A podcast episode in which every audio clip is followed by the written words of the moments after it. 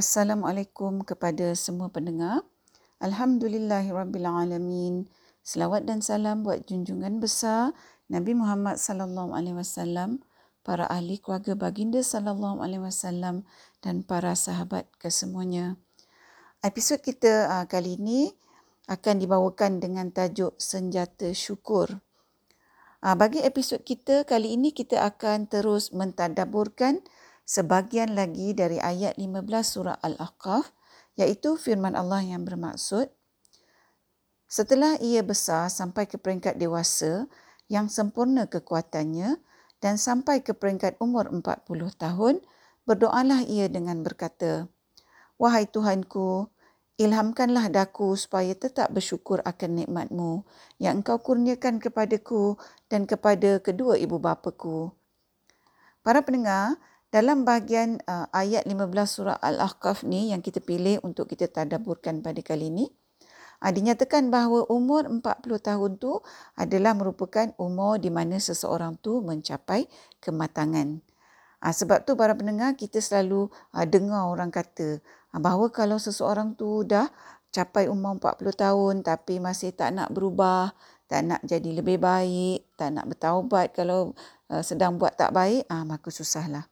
Ha, bukan orang saja yang kata eh, tapi kita sendiri pun kata. Ha, cuma secara peribadinya ha, saya ha, sebelum mentadaburkan ayat ni saya sendiri tak tahu kenapa kita kata umur 40 tahun tu bila kita mengucapkan apa yang kita katakan tadi. Ha, selepas saya mentadaburkan ayat ni, Ha, barulah saya tahu bahawa umur 40 tahun tu adalah umur ha, di mana seseorang tu sepatutnya menunjukkan perubahan ke arah yang lebih baik sebab dah boleh berfikir dengan baiknya. Ha, dalam ayat 15 surah Al-Ahqaf ni juga Allah menyatakan bahawa apabila seseorang tu mencapai umur 40 tahun, ha, dia dikatakan telah menjadi sempurna kekuatannya. Ha, iaitu seperti mana yang kita pernah tadaburkan uh, sebelum ini uh, bahawa bila anak-anak tu dah dewasa, anak-anak sudah boleh terbang tinggi. Ha, dah boleh berdikari dan tak perlu bergantung lagi pada ibu bapa.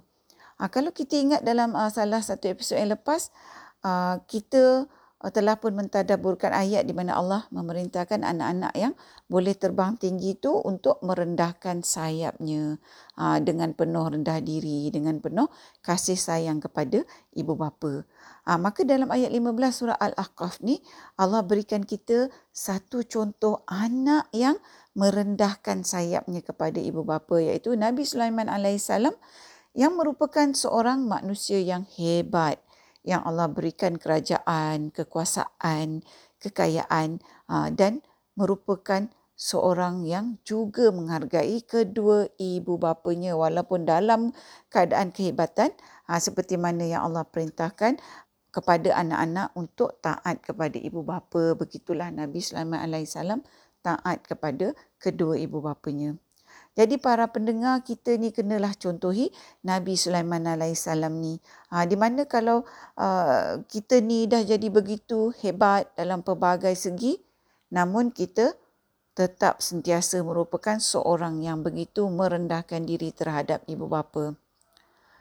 Para pendengar, walau bagaimana hebat pun kita ni, uh, sudah tentulah kehebatan kita ni langsung tak boleh dibandingkan dengan kehebatan Nabi Sulaiman alaihissalam. Ha, jadi kita nilailah diri kita kalau kita ni merasa hebat ha, hingga tak memenuhi perintah Allah untuk merendahkan sayap kita kepada ibu bapa kita ha, iaitu berbanding Nabi Sallallahu Alaihi ha, kita ni jadi manusia yang sangat sombong. Lagi lupa diri. Dalam keadaan kita ni yang sebenarnya teramatlah serba kekurangan berbanding Nabi Alaihi Wasallam yang begitu hebat tapi tetap memastikan diri dia tu sebagai seorang anak yang soleh. Ha, maknanya para pendengar, anak-anak yang berbuat baik terhadap ibu bapa, yang merendahkan diri terhadap ibu bapa dengan penuh kasih sayang dengan ikhlas ha, adalah merupakan seorang manusia yang bersyukur kepada Allah.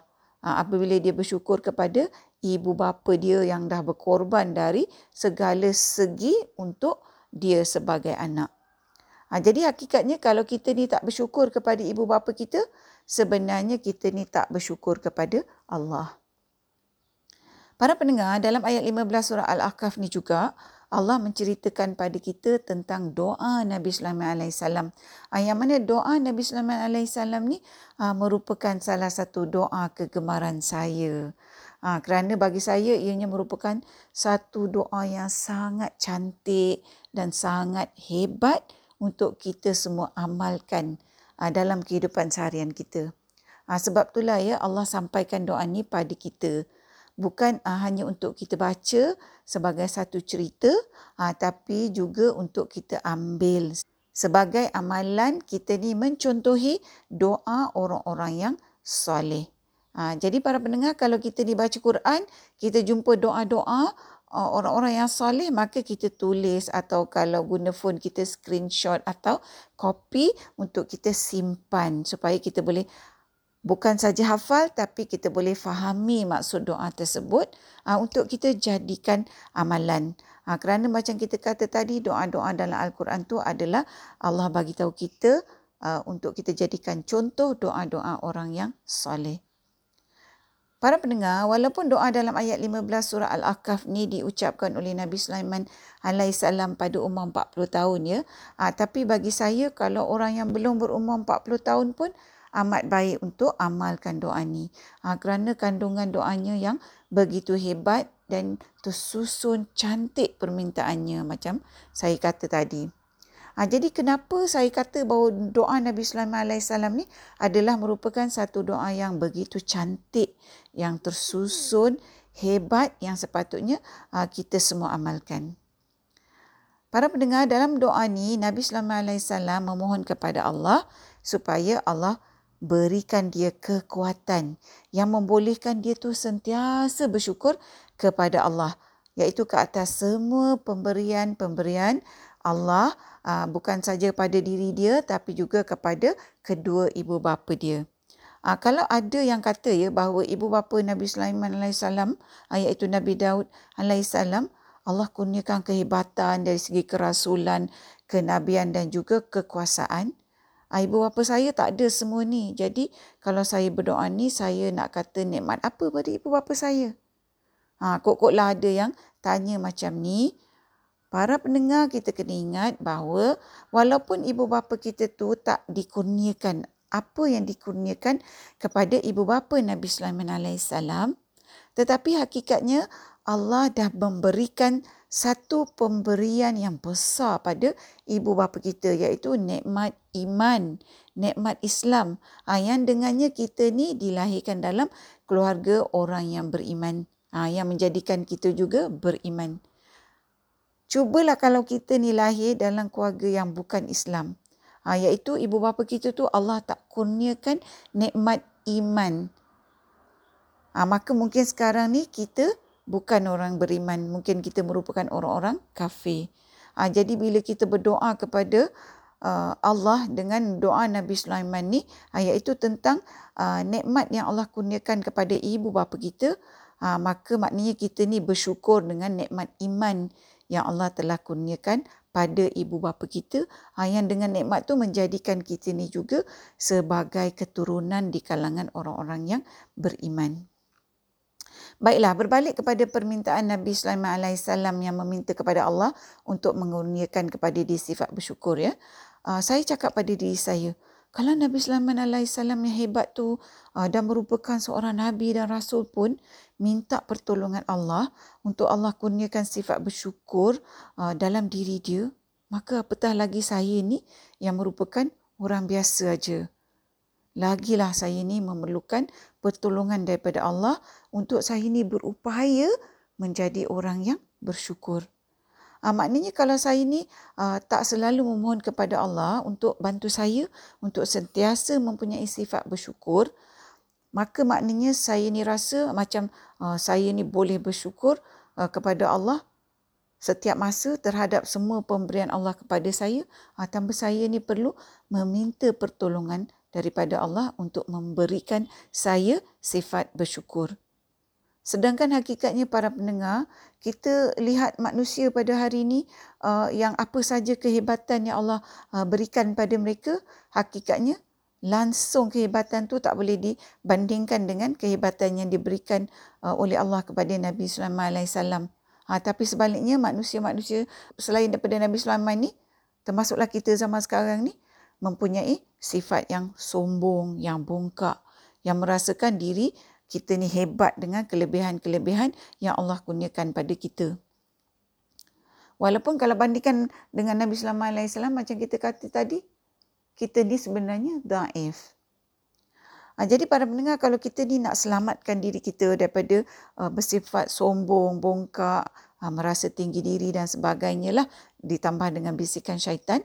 Uh, yang mana semua sifat ni adalah merupakan sifat-sifat tak bersyukur. Uh, maka kita ambillah petunjuk yang Allah berikan dalam ayat 15 surah Al-Aqaf ni uh, kepada kita uh, untuk kita jadikan dia sebagai senjata pada setiap hari dalam kehidupan kita ha, iaitu senjata yang dapat membantu membendung kita ni daripada terjerumus menjadi orang yang tidak bersyukur. Para pendengar, mengapakah Nabi Sulaiman alaihissalam ni macam kita katakan tadi yang merupakan seorang nabi dan rasul dan mempunyai sifat-sifat orang yang soleh masih lagi memohon pertolongan Allah untuk menjadikan dia bersyukur. Kalau kita lihat Nabi Sulaiman alaihissalam ni Allah berikan nikmat-nikmat yang begitu banyak iaitu kehebatan-kehebatan dalam pelbagai aspek yang macam kita semua tahu. Hakikatnya para pendengar apa saja nikmat yang Allah berikan pada manusia sekiranya manusia tu tak cepat-cepat kembali kepada Allah dengan bersyukur dengan mengakui bahawa apa yang dia ada yang dia dapat tu adalah atas ihsan pemberian Allah maka apa yang dilihat sebagai nikmat-nikmat yang Allah beri pada kita tu hakikatnya menjadi ujian. Ha, yang mana apabila nikmat-nikmat menjadi ujian, maka nikmat-nikmat tersebut tu boleh menjadi penyebab seseorang tu menjadi kufur iaitu lawan sifat syukur. Ha, jadi kalau kita lihat Nabi Sulaiman alaihissalam ni semakin banyak nikmat yang Allah berikan pada dia uh, yang yang bermula dengan nikmat-nikmat tu diberikan kepada kedua ibu bapa dia, maka semakin hebat Nabi Sulaiman alaihissalam memohon pertolongan daripada Allah untuk dia tu sentiasa bersyukur kepada Allah. Ha, dan juga semakin uh, Nabi Sulaiman alaihissalam bersyukur kepada Allah, semakin banyak lagi nikmat-nikmat yang Allah berikan kepada Nabi Sulaiman alaihissalam. Hakikatnya para pendengar janji Allah tu sememangnya benar. Kerana dalam Al-Quran Allah uh, menyatakan kepada kita bahawa semakin banyak seseorang hamba itu bersyukur, semakin Allah tambahkan nikmat-nikmat kepada hamba tersebut. Jadi maknanya sifat syukur ni bukan saja uh, menjadi senjata yang uh, menghadang kita daripada terjerumus uh, menjadi orang yang sombong dan bongkak uh, dan tak berterima kasih uh, malah sifat syukur ni menjadikan seseorang tu Allah berikan kebaikan yang bertambah-tambah kepada dia. Jadi para pendengar kita ambillah itibar ambillah petunjuk daripada uh, bahagian pertama doa Nabi Sulaiman alaihissalam dalam ayat 15 surah Al-Aqaf ni uh, yang kita tadaburkan dalam episod ni bahawa kita ni perlu memohon pertolongan Allah bagi membolehkan kita ni bersyukur pada setiap saat dalam kehidupan kita. Ha, yang mana dengan kita bersyukur ni seperti mana yang kita kata tadi menguntungkan kita sendiri di dunia dan di akhirat. Ha, kerana apa saja nikmat yang diberikan kepada kita uh, dengan kita bersyukur nikmat tu uh, tidak menjadi ujian uh, dan terus menjadi kebaikan yang bertambah yang Allah berikan kepada kita dari rahmatnya. Para pendengar yang dikasihi, setakat ini dahulu perkongsian tadabur kita buat episod kali ini. Uh, dan kita akan terus mentadaburkan doa Nabi Sulaiman alaihissalam ni ya uh, dalam ayat 15 surah Al-Ahqaf ni uh, dalam episod yang akan datang insya-Allah. Hingga bertemu lagi. Bismillah. Assalamualaikum. Sekiranya anda merasakan bahawa perkongsian tadabur bersama Dr. H ini memberikan manfaat kepada anda, saya ingin mengajak anda untuk menyertai saya bergabung usaha menyemarakkan amalan tadabur Quran dengan memanjangkan perkongsian ini kepada orang lain. Serta jangan lupa untuk tekan butang follow untuk mengikuti episod-episod yang seterusnya. Allah,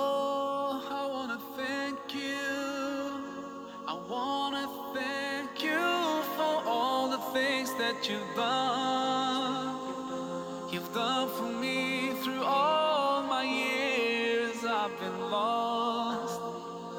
You guided me from all